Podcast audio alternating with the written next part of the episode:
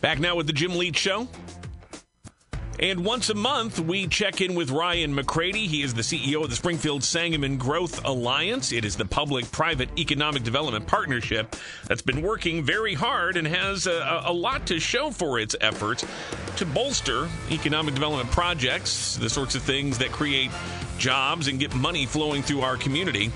Uh, between the last time we spoke and today, the Growth Alliance held its annual meeting, and Ryan McCrady uh, made a, a, lengthy presentation to them about what the uh, organization achieved in 2021, what it's working on for 2022. We're going to focus a lot of our conversation on that today.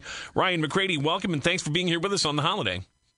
No problem. Thank you, Jim. I appreciate you having me on. Well, it's always a pleasure to to find out more about uh, things that uh, do have a, a real uh, substantial impact in our community. And as you laid it out to, to the board for the annual uh, meeting that was held virtually uh, a few weeks back, there are four specific projects uh, that the Growth Alliance has worked to facilitate and to try to assist that you were saying could mean a billion dollars in economic growth over the next five years. Just those four projects, which is really really a pretty staggering number when you think about it.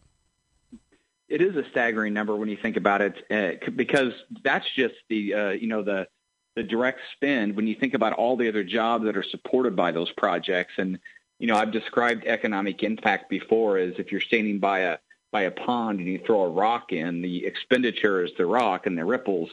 That's the economic impact that goes through the economy. And these four are very, very large projects. And sometimes I think they're they're so large it's hard for folks here to to really conceptualize what it means. Uh, the largest of those uh, is the Lincoln Land Energy Center just south of Pawnee. We're expecting a decision from the Illinois EPA on their on their air permit uh, to allow them hopefully to start moving forward here in the near term. That's going to be a very important investment for energy and electricity supply, not just in Springfield and Sangamon County, but but throughout the region and the Midwest also. Uh, that's a huge one. And another energy related project, the uh, Double Black yep. Diamond Solar Farm uh, that is uh, being contemplated uh, near the Sangamon Morgan County line. That's right. The Double Black Diamond Solar development is the largest solar development in the state of Illinois. The Sangamon County Board approved the permit for it back in October, and they expect to break ground on that project when the crops come out here in 2022. And that's about a $750 million development. And that also helps us diversify our energy supply here in central Illinois. And it's it's tough to imagine. Hard to imagine, I think, for a lot of folks that right here in Sangamon County is we're going to be the home to two very, very large energy projects. So those two are obviously very important. Also, the long-awaited and discussed uh, Scheels Sports Park that's continuing to con- uh, gather momentum and move forward uh, is looking to break ground here in 2022, and that's about a 65 million dollar project. And uh, Ryan, that, will be that'll be happening. And to clarify that, because you, you talked about these uh, dollar figures, but said that's really kind of the, the direct expenditure on things like mm-hmm. like construction of the of the property, et cetera, the construction jobs or direct employment there. That Scheels Sports Park in particular is going to have a massive ripple effect for hotels, for restaurants, uh, for right. the, the purchase of equipment. You know, you're right there next to uh, next to Scheels when teams are coming in and suddenly somebody needs a new set of cleats or something. Uh, those sales like that with a sales tax revenue they generate, you could see how that one could be uh, just just a monster in terms of uh, ongoing economic development. Without a doubt, and you know the the market study done for the sports complex estimated over twenty five million dollars a year in spending from individuals more than ninety miles away from Springfield.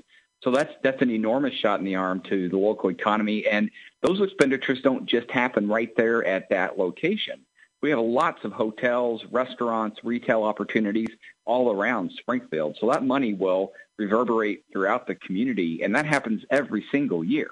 So yes, the construction is only one year, and they do have a project labor agreement to use local labor on that, which helps the economic impact. But the money just keeps coming. It's a gift that just keeps on giving as that continues to operate. And then finally, one more that you uh, included with that group of four that could um, uh, create a total of a billion dollars in economic activity over five years. And I, am not going to lie, this one's a little near and dear to my heart because it's close to where I work and it fills a, void there along I 72 east of Springfield where there is really very little near the highway in terms of, uh, of services for drivers and things, but that's going to change in the coming months. It is. You know, the village of Riverton's been very, uh, very forward thinking in their development efforts, and the new truck stop that is slated and is is under construction right now at the Riverton interchange on I-72 is just the first step in a number of developments you're going to see at that interchange. The village of Riverton has proactively uh, gone through the process of getting the infrastructure that developers need, whether that's water, electric, natural gas, or sanitary sewer there, and they're leveraging the opportunity with the traffic count on Interstate 72 and Jim, as you know, I lived in Decatur for over 12 years and have family in Springfield. And whenever we hopped in the car to, to leave Springfield to go home, I always told the kids, make sure you go to the bathroom because there's nowhere to stop until you get to Decatur. So that's going to be a big step forward. They have a, on the on the south side of that interchange of the interstate, they have a, an industrial park plan there with the proper zoning and infrastructure going in. So that's going to be a really fun place to see what happens going forward. Yeah, it, it's only uh, five or six miles from uh, the edge of Springfield and some of the gas stations and things there. But like you said, if you've been driving for a while, that additional five miles could be the difference between victory and calamity. So I think that's going to be very, uh, very well received. Uh, Ryan McCrady's yeah. here with the Springfield Sangamon Growth Alliance, uh, and and that's a great recap of some of the victories of 2021. I want to look ahead to 2022 and a couple of things specifically that you mentioned in your presentation during the annual meeting last month.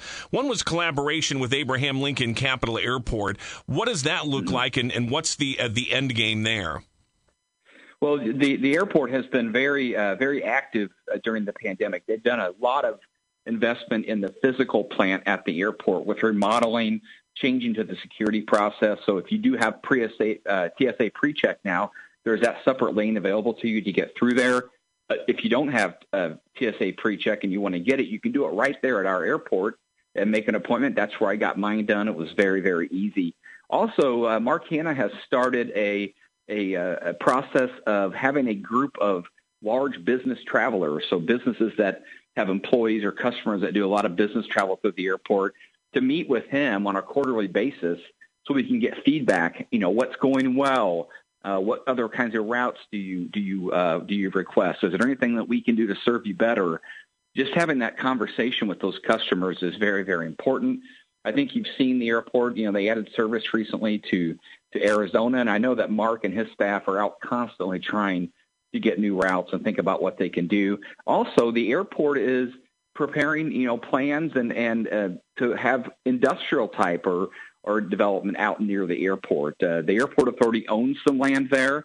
They're in the process of getting that land ready to develop. So then they can diversify the different types of revenue that come into the airport, passenger service, but also is there an opportunity for additional commercial development around the airport uh, to provide some revenue to make sure we keep that airport around and operating for a long time. It's a very, very important tool in economic development. It's very important for retaining businesses and very important for attracting businesses. I never have a site selection opportunity come in without them asking about air service, passenger air, passenger air service in the community. Well, and it seems like it really fulfills the the initial uh, concept behind the the Growth Alliance as a public-private partnership. You'd not only be working with private companies on growth, but also working with governmental entities to say, okay, what can we do uh, to make it a more welcoming environment? As you noted in Riverton, mm-hmm. uh, really going to to make sure they're providing the uh, infrastructure and amenities amenities for any development that might happen there. Same with the airport. Can they provide space that is conveniently located that uh, is on the brink of other development, which makes it uh, even more attractive there? So it seems like that is is finally part of this overall mission that's now coming to fruition.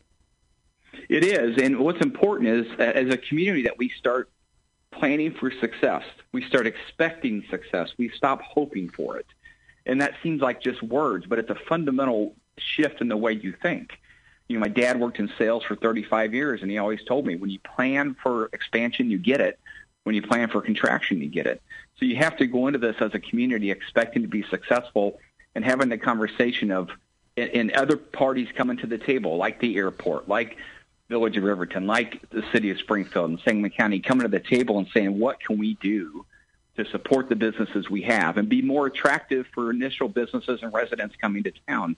And the Growth Alliance is a good place to convene those discussions in a way that's not embarrassing, right? We don't want to, you know, have these, you know, storm the, the, the floor of a public meeting and, and, you know, address problems as a community in an uncomfortable way, let's let's get together as a group of stakeholders and see what we can do to be successful. Eh, that brings us to uh, another uh, big announcement. Uh, at least I thought it was a big one that came out of the annual meeting in talking about the Growth Alliance wanting to play a role in the ultimate redevelopment of the Pillsbury Mills site. Uh, and that to me is, seems like a project that has been uh, sort of emblematic of what you just talked about. This notion of, well, we're just kind of throwing up our hands. What can we do? It's such an enormous thing and somebody else's responsibility. And I don't want to take it on and, and have to be responsible for it. Uh, but at some point, somebody does have to take it on or nothing's ever going to get done with it. So, how do you see this playing out over the next year? What role would the Growth Alliance play? And, and ultimately, who mm-hmm. does take responsibility and where does the money come from to do what's going to need to be done on that site? Well, the really good news is you have moving Pillsbury forward. Uh, the, the folks that have been organizing that effort for years now has made tremendous strides moving forward. I'm telling you, Jim, without the dedication and effort of those folks, we would not be having the discussions that we're having right now. Uh, they've been very, very dedicated about trying to bring this to a resolution. Also, uh, once again, convening a group of stakeholders. The, the Growth Alliance was able to work with a number of stakeholders in the community, being local governments, uh, the Attorney General's office, the Illinois EPA, to come together to figure out how we can tackle this. And progress is being made.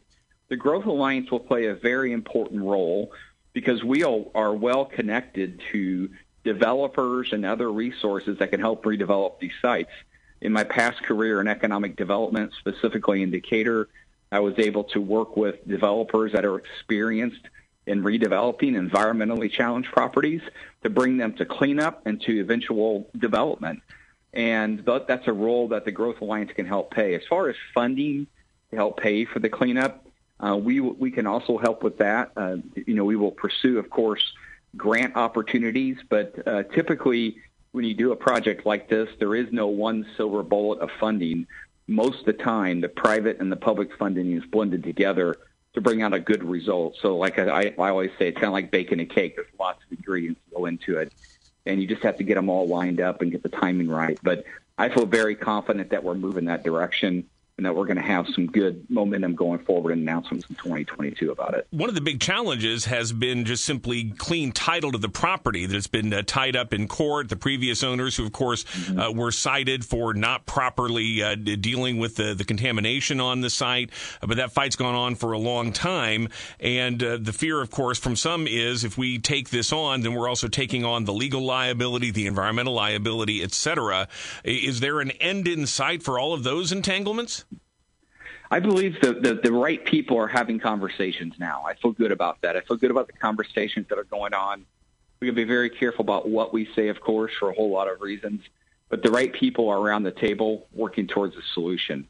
And so my optimism is where it is because I, I honestly feel like we're headed the right direction on this and that we're much farther ahead than what we were before.